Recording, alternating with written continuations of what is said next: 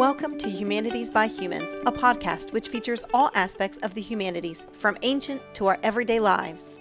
I'm your host, Dr. Amanda Burbidge, and among many things, I teach humanities at Tidewater Community College. Each episode features a student voice, and I had the chance to chat with Ariana about her podcast. So, Ariana, tell us how you chose your topic. Sure.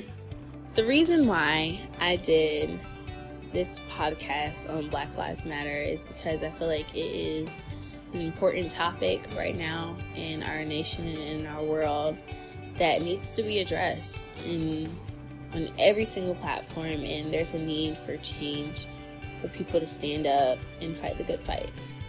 Yeah, I totally agree. And that good fight has been going on for ages. And of course, Black Lives Matter has helped refocus our attention on systemic racism and anti racism. Um, so, what did you hope to accomplish by sharing your reflections and your thinking in such a personal way? So, I wanted to bring some clarity, some understanding, some personal testimony and just some acceptance in that, you know, even if you don't quite understand or feel a part that you do have a place. Everyone has a place in this and a role that they can play in being a positive change. And here are the things and here are some tools that can help you in assisting with this issue and helping address the need of the African American people and black people in general. So, that's why I decided to do this podcast.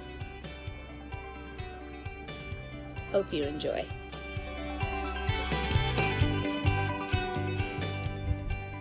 What are the things you think of when you hear Black Lives Matter? Do you get defensive and state all lives matter? Or do you understand and agree the importance of those three words? Or do you get angry or possibly mad due to the experiences and testimonies you faced and had? What's up, everybody? My name is Ariana Hammond, and today our topic is Black Lives Matter the unspoken truth from a black woman. What is your story when you hear the term Black Lives Matter? Do you remember a time where you felt like your life mattered as a black person in America or even the world? Or were you on the other side and you saw another black person's life who mattered that was being hurt or discriminated or were you on the side where you were that person hurting that black life? Black Lives Matter began as a huge hashtag in social media. In 2013, Trayvon Martin's murder reached across the world. It hurt each and every person who had a son or a child that skin color did not match. They created the Black Lives Matter Foundation as a pivotal point in our nation to address the issues of the African American people.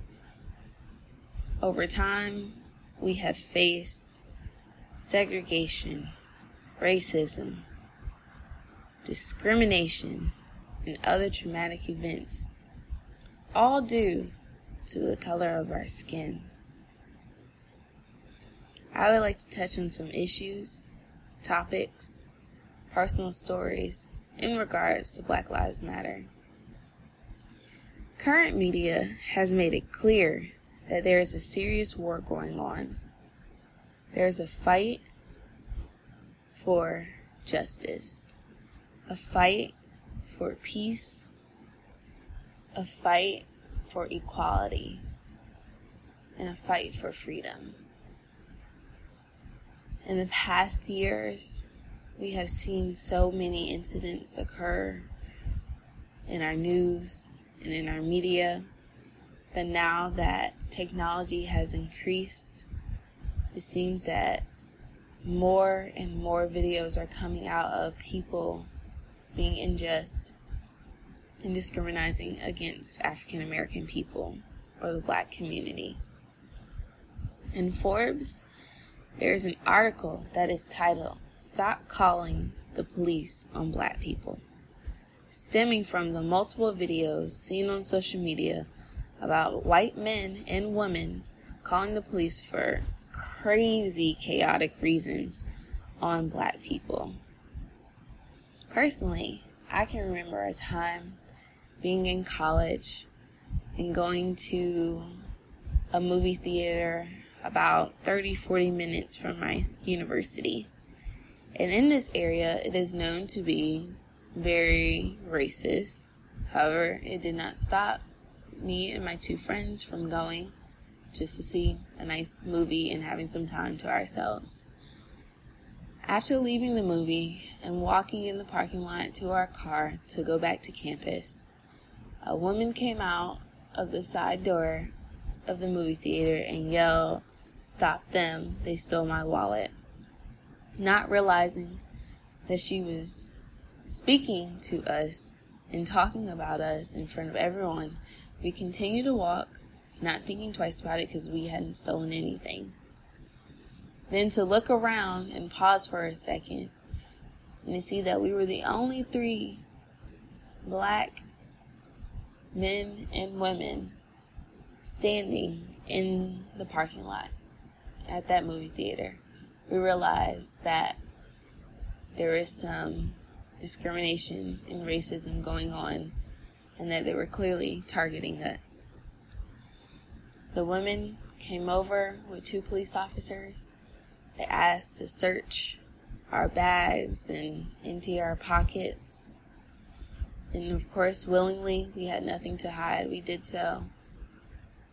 And so the police officer apologized, which we respectfully accepted that. And he understood exactly what was going on. But the woman continued to scream out that she knew that we had stolen her wallet. And that was one of the realest times in my life where I experienced that type of racism or someone calling the police on me as a black person.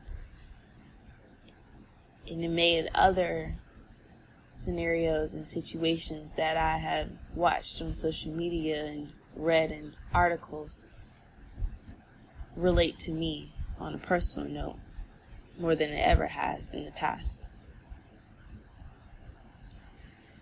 I understand that there are some people who might not even know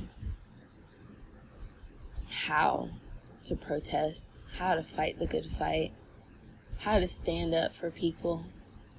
They might not even be aware of the things that they have done that were racist that discriminates, that hurt someone due to the past and understanding that this deep root of hate has been passed down for over 400 years, generation to generation.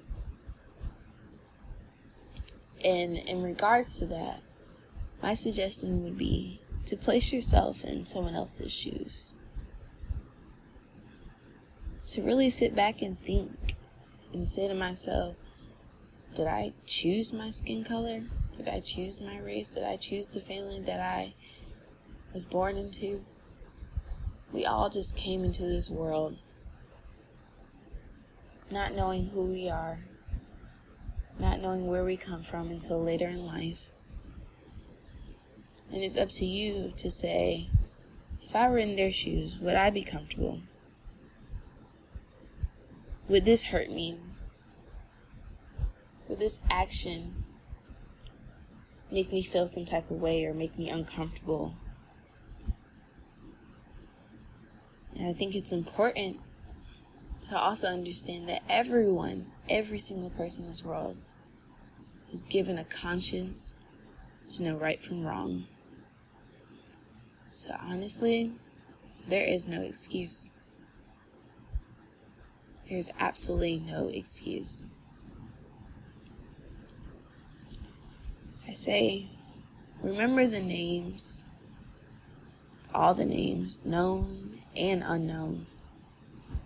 Emmett Till, Trayvon Martin, Breonna Taylor, George Floyd, and many, many more. And though all lives do matter, of course we know that. But right now, Black Lives Matter, and we're standing tall and strong and saying that Black Lives Matter, and it is evident that Black Lives Matter. So, what can you do?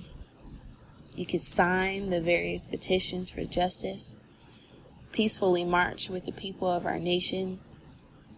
The most valuable thing is to stand up for equality and justice in your daily lives. That means calling out friends and family when they make racist jokes, stopping teachers from picking on students, standing up for the people who are being attacked due to the color of their skin, demanding equality in the workplace, because it all starts with us and our own daily lives. I thank you for listening. I pray that you have peace. I pray that you have hope for a better day, a better nation, a better world, and that you continue to fight the good fight.